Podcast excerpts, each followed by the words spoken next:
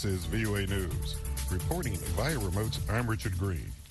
The United States called out China and Russia on Wednesday for opposing further United Nations action on North Korea, warning that the Security Council cannot stay silent any longer as Pyongyang prepares for a seventh nuclear test. U.S. Ambassador to the United Nations, Linda Thomas Greenfield, referred to two council members who she said argued that restraint by the council would encourage North Korea to stop escalating and instead come to the negotiating table. We cannot wait until the DPRK conducts additional provocative, illegal, dangerous acts like a nuclear test. We need to speak up now with a strong and unified voice in condemnation of the DPRK's behavior. Washington has assessed North Korea could be ready to do such a test as early as this month. The DPRK sees that this council used to respond with meaningful consequences, but it no longer does. So it interprets council silence to mean that it won't face future consequences. And it sees our silence as permission to continue on its stated trajectory. However, veto powers China and Russia are opposed to further UN sanctions and have long been pushing for the Council to ease such measures on North Korea on humanitarian grounds. The United States says now is not the time. Ukrainian forces reported battlefield gains on Wednesday in a counterattack that could signal a shift in the momentum of the war, while Kiev shut gas flows on a route through Russian-held territory, raising the threat of an energy crisis in Europe. Following days of advances north and east of the second largest city, Kharkiv, Ukrainian forces were within just several kilometers of the Russian border on Wednesday morning, one Ukrainian military source said, on condition of anonymity. This is VOA News. The advance appears to be the fastest that Ukraine has mounted since it drove Russian troops away from Kiev and out of the country's north at the beginning of April. If sustained, it could let Ukrainian forces threaten supply lines for Russia's main attack force and even put real logistics targets inside Russia itself within striking range of Ukrainian ar- artillery. A journalist for Al Jazeera was shot and killed while covering an Israeli raid in the occupied West Bank town of Jenin early Wednesday. Linda Gradstein reports for VOA. Shireen Abu Akleh, a 51 year old journalist for Al Jazeera, was fatally shot in the West Bank city of Jenin early Wednesday. The Palestinian Health Ministry said she was hit in the head by live Israeli fire. Video from the site showed she was wearing a helmet and a vest with the word press on it. Qatar based Al Jazeera issued a statement accusing Israel of killing Abu Akleh in cold blood. Palestinian activist Mustafa Barghouti told Al Jazeera that Abu Akleh was shot soon after arriving in Jenin. They just arrived to Jenin, which was being invaded at the same time by the Israeli army. There was no exchange of fire. So there is no possibility whatsoever that a Palestinian have shot Shireen Abu Akleh. The Israeli army always uses these excuses to cover up the crimes they are committing against Palestinians, including Palestinian journalists. Israeli Foreign Ministry spokesman Lior Hayat disputed the Palestinian version of events. There are indications that Ms. Abu Akleh was killed by Palestinian terrorists' fire. Israel will be conducting a thorough investigation. We call on the Palestinian Authority to cooperate with this investigation in order to get to the truth. Palestinians say they do not trust Israel to conduct a fair investigation. Abu Akleh's death comes amid growing tension between Israel and the Palestinians. Palestinian attackers, including several from Jenin, have killed 19 people in terrorist attacks over the past few months. Linda Gradstein for VOA News, Jerusalem. The United States has now recorded more than 1 million COVID 19 deaths, according to a Reuters tally, crossing a once unthinkable milestone about two years after the first cases upended everyday life and quickly transformed it. The 1 million mark represents about one death for every 327 Americans, or more than three or more than the entire population of San Francisco or Seattle. Recapping our top story, the U.S. called out China and Russia on Wednesday for opposing further UN action on North Korea, warning that the Security Council cannot stay silent any longer as Pyongyang prepares for a seventh nuclear test. Reporting via remote, I'm Richard Green for VOA.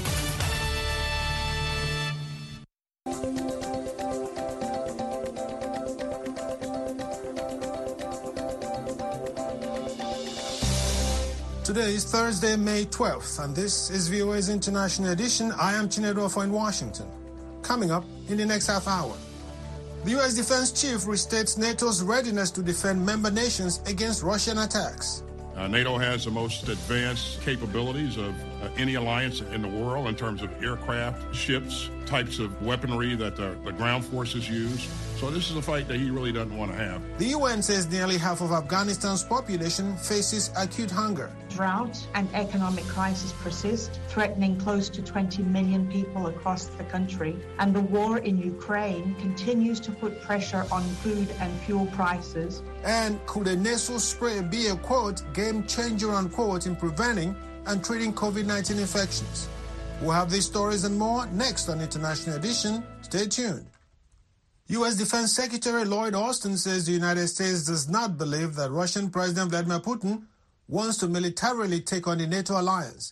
This as Moscow struggles to achieve its goals in Ukraine three months into its invasion. My view is that Russia doesn't want to take on NATO alliance. He's got a number of troops arrayed in the region right now on the Ukrainian border. He had some in Belarus and still has some there. But there are 1.9 million forces in NATO. Uh, NATO has the most advanced capabilities of uh, any alliance in the world in terms of aircraft, ships, types of weaponry that the, the ground forces use. So this is a fight that he really doesn't want to have. And that would very quickly escalate into another type of uh, competition that no one wants to see.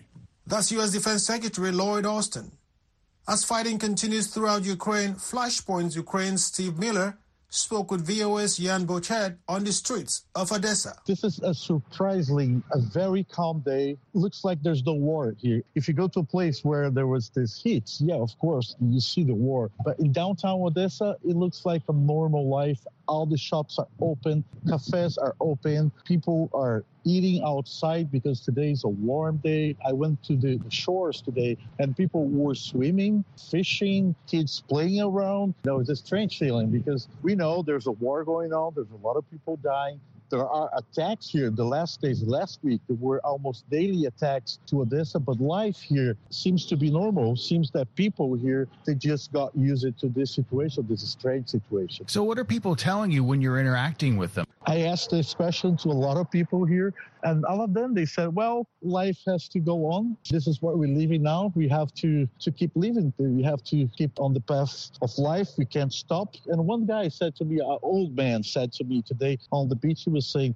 don't worry, the Russians love this city too much. They're not going to destroy this. They're just playing. They're not going to destroy this place. They love it so much. So there's this feeling here that nothing's going to happen, you know, at the end. It's a strange feeling. And there's a lot of rumors going on now, especially from the U.S. intelligence that Putin might take this war to Transnistria, uh, very close to here, to the Moldova border with Ukraine. But still, people here they say this is life. We're going to live our lives. and that's it. Speaking of that that comment we're going to live our lives and this is a situation that we're in. Are there any concerns ab- about possible ways that the war could end up? There's great concern that russia is trying to move its forces into the eastern and southern parts of ukraine to establish that land bridge from crimea to the donbass region on a permanent basis and permanently uh, annex those areas as well? Are, are people in Odessa fearful of, of how things may play out?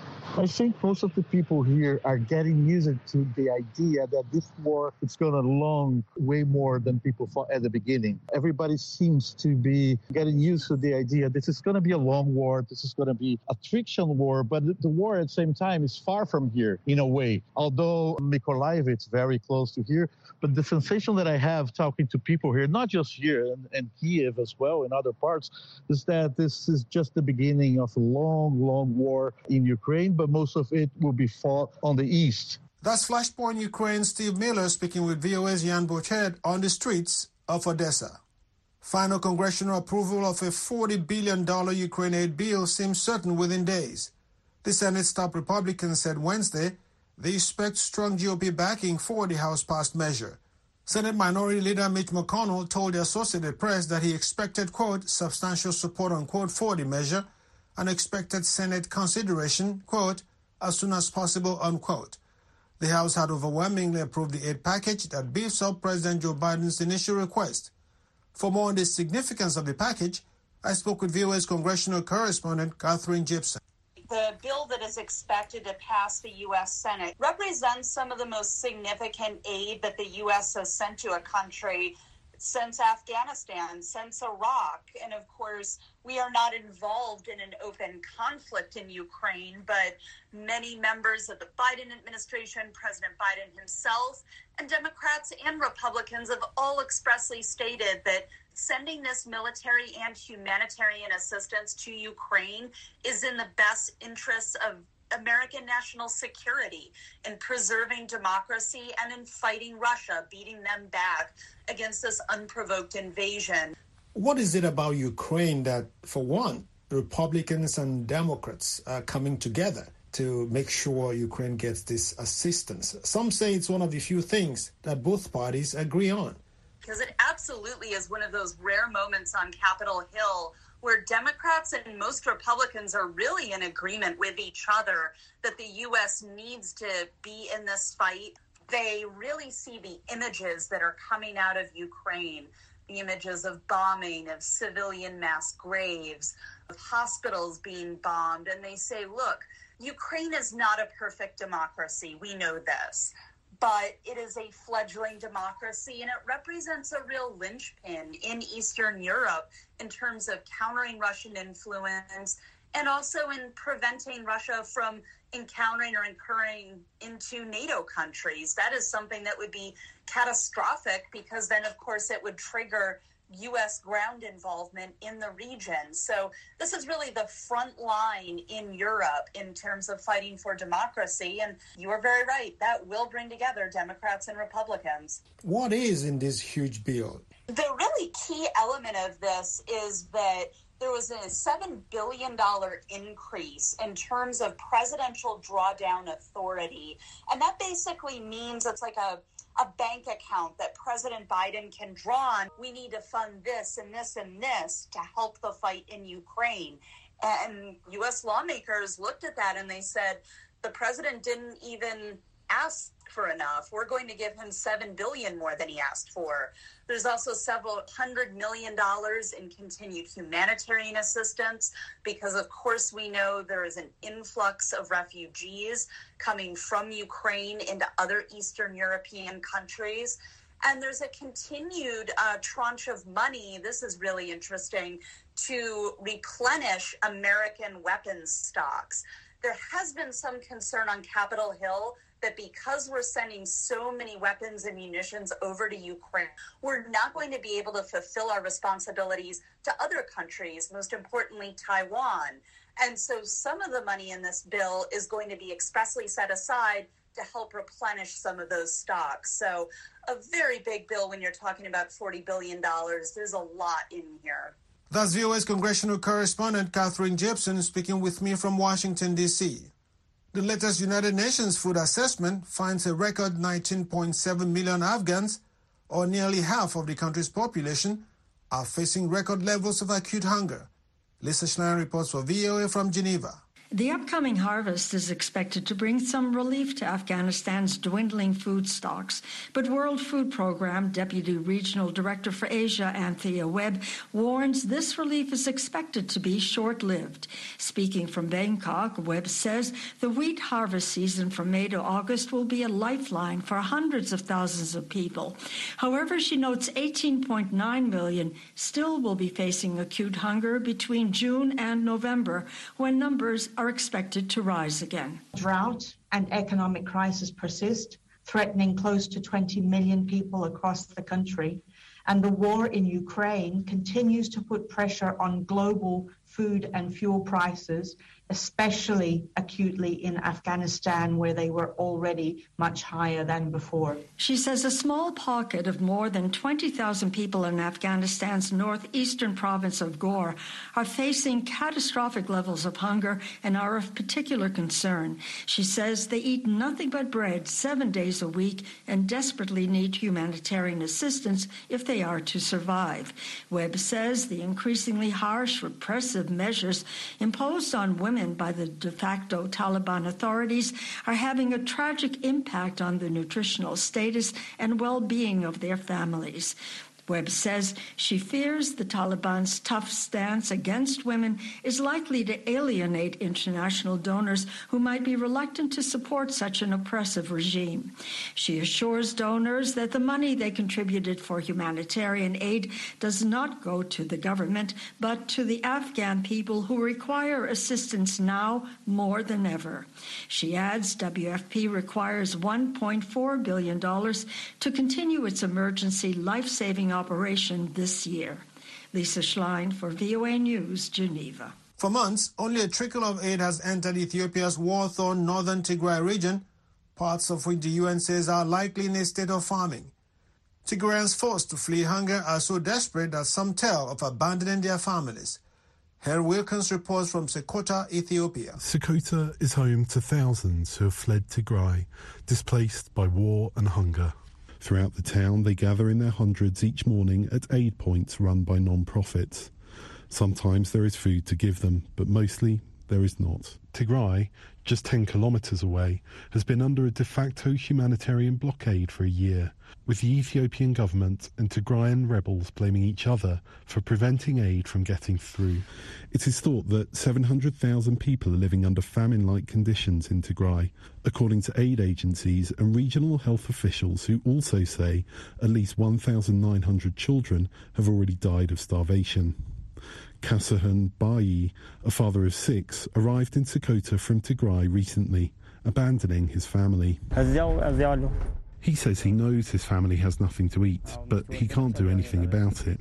He'll try to bring them to Sekota if they survive until he returns. He says he's not cruel for leaving them behind, but the situation was beyond what he was able to deal with. The full extent of the crisis is unknown because the government has banned journalists from visiting Tigray and has also imposed a telecommunications shutdown. However, VOA was recently able to visit Sekota and talk with those displaced. Kasa Tagaru belongs to the Amhara ethnic group. She says her ethnic Tigrayan husband did not come with her and her children because he feared being killed in the Amhara region due to his ethnicity.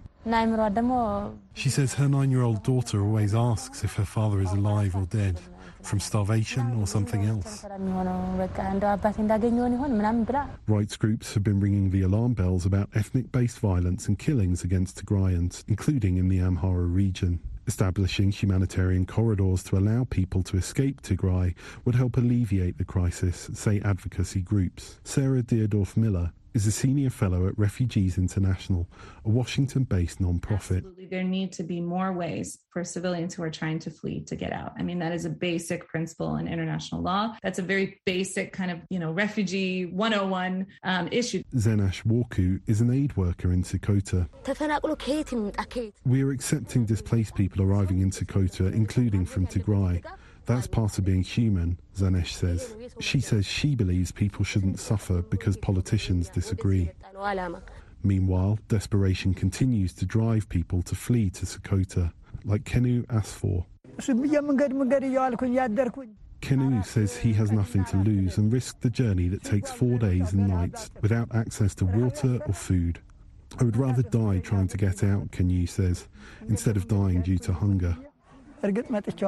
Most people who spoke to VOA said before leaving Tigray, they witnessed adults and children dying of starvation. Henry Wilkins for VOA News, Sekota, Ethiopia.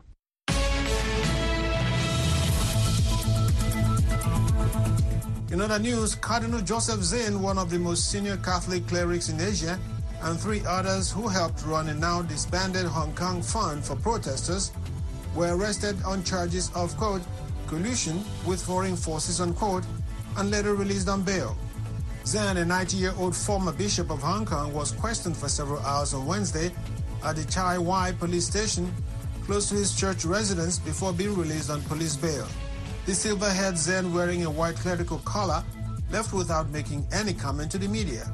Local police said in a statement that the National Security Department of the police force had arrested two men and two women ranging from 45 to 90 years old for, quote, collusion with foreign forces, unquote, on Tuesday and Wednesday. Police said they were suspected of asking for foreign sanctions.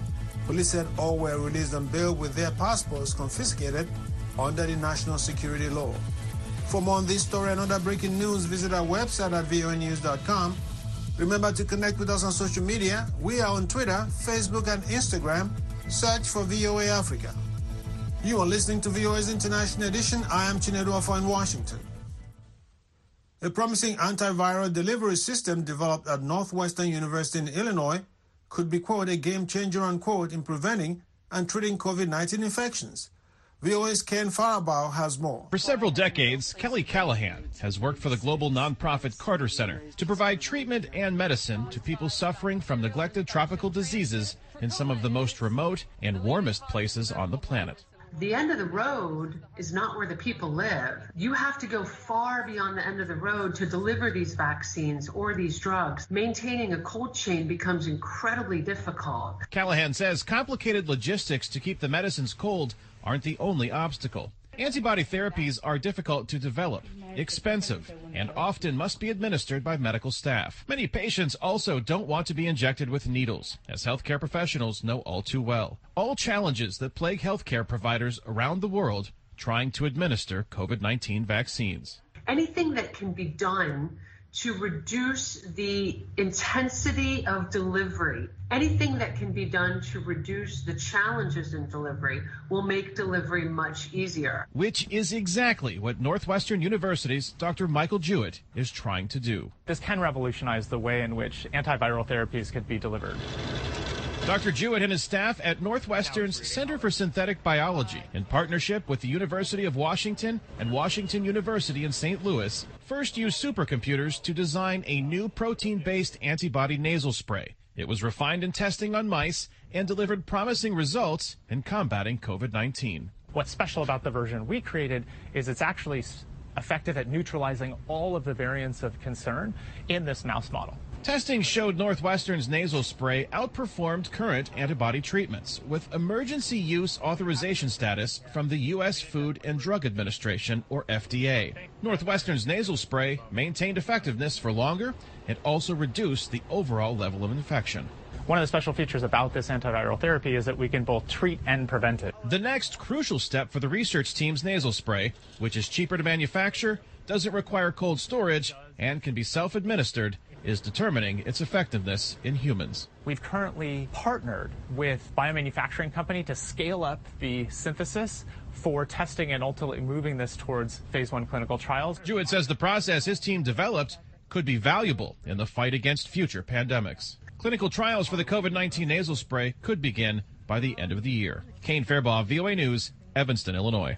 Australia's Great Barrier Reef has suffered yet another mass bleaching event despite cooler temperatures due to a La Nina weather system. More than 90% of coral reefs have now been impacted, according to a summer 2021 2022 survey published by the agency that manages the world's largest coral system, the Great Barrier Reef Marine Authority. Phil Mercer reports from Sydney. For the fourth time in seven years, the authority that administers one of Australia's greatest natural treasures has reported widespread bleaching on the Great Barrier Reef.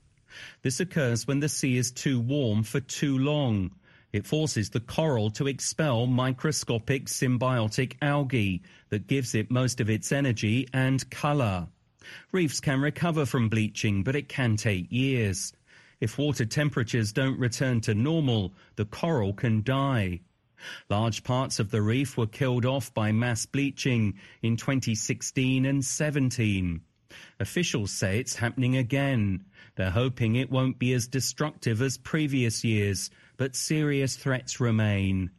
David Wachenfeld is the chief scientist with the Great Barrier Reef Marine Park Authority and says reefs globally are under pressure often the Great Barrier Reef is used as a poster child for the impacts of climate change on coral reefs, and I completely understand that. But climate change is a global problem, it needs a global solution. And it is all of the world's coral reefs that are under threat. The United Nations is assessing the impact of global warming on the Great Barrier Reef, as well as localized threats, including pollution and overfishing. In Canberra, the government has insisted it's the best managed reef in the world and that multi-million dollar programs are boosting its resilience. Conservationists argue, however, that Australia needs far more ambitious plans to curb its carbon emissions. The Australian Marine Conservation Society said Wednesday that during a La Nina event, which is a naturally occurring weather cycle, eastern Australia receives more cloud cover and rain that should have been a welcome reprieve for our reef from warmer ocean temperatures. However, an AMCS spokesperson warned that bleaching was becoming more and more frequent and that this was not normal. The Great Barrier Reef runs 2,300 kilometres down Australia's northeastern coast and spans an area about the size of Japan. Phil Mercer for VOA News, Sydney. Hi, I'm Kim Lewis. Join me and a panel of journalists as we discuss the top stories of the week, including the potential fall of the Abortion Rights Act Roe v. Wade, as lawmakers and officials in multiple U.S. states signaling they want to pass more restrictions on reproductive rights. This topic and more on Issues in the News this Saturday and Sunday on The Voice of America. Hello, I'm Carol Castiel. Next up, we reprise the debate over the pros and cons of the Iran nuclear deal, also known as the JCPOA. Diplomatic efforts are underway to salvage the stalled negotiations aimed at preventing Iran from obtaining a nuclear weapon. The main obstacle is Tehran's demand that Washington drop the Islamic Revolutionary Guard Corps from its list of foreign terrorist organizations. That's Encounter this Saturday and Sunday on The Voice of America. On behalf of the entire production team, thank you so much for listening. Visit our website for in-depth coverage of world events and news 24 hours a day at voanews.com. Until next time, I am Chinedu in Washington, wishing you a great day. Next, an editorial reflecting the views of the United States government. A brutal ISIS terrorist faced justice in April when he was found guilty of participating in the heinous acts that led to the violent kidnapping, torture, and deaths of American aid workers and journalists, as well as the deaths of British and Japanese nationals in Syria. A federal jury in Virginia convicted former British citizen El Shafi El Sheikh for his role in a hostage taking scheme that held more than two dozen people captive during the Islamic State's reign of terror between 2012 and 2015. The scheme resulted in the murder of three American men, journalists James Foley and Steven Sotloff, and humanitarian aid worker Peter Kassig, and one woman, aid worker Kayla Mueller. The three men were beheaded, and their murders were filmed and used for propaganda videos. Kayla Mueller was forced into sexual slavery and repeatedly raped by Islamic State leader Abu Bakr al Baghdadi before she died under unknown circumstances.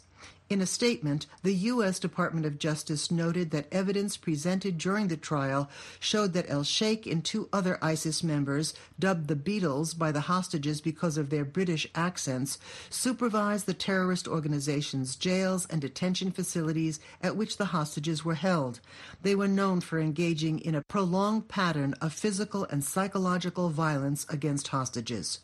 35 witnesses testified during the trial, including 12 former hostages who detailed violent and persistent beatings, sexual assaults, waterboarding, and forcible exposure to the murder of other hostages. The jury found El Sheikh guilty on all eight counts, including hostage taking resulting in death, conspiring to murder Americans outside the United States, and conspiring to provide material support to terrorists. El Sheikh faces a mandatory sentence of life in prison and is scheduled to be sentenced in August. After the verdict, Diane Foley, mother of slain journalist James Foley, praised the American justice system, pointing out that El Sheikh had four attorneys defending him. El Shafi El Sheikh was treated with a great deal of mercy, she said. Hopefully, we were able to turn this into justice, not revenge. The case also highlights that either in a court of law or on the battlefield, a message for terrorists sent by President Biden earlier this year holds fast. We will come after you and find you. That was an editorial reflecting the views of the United States government.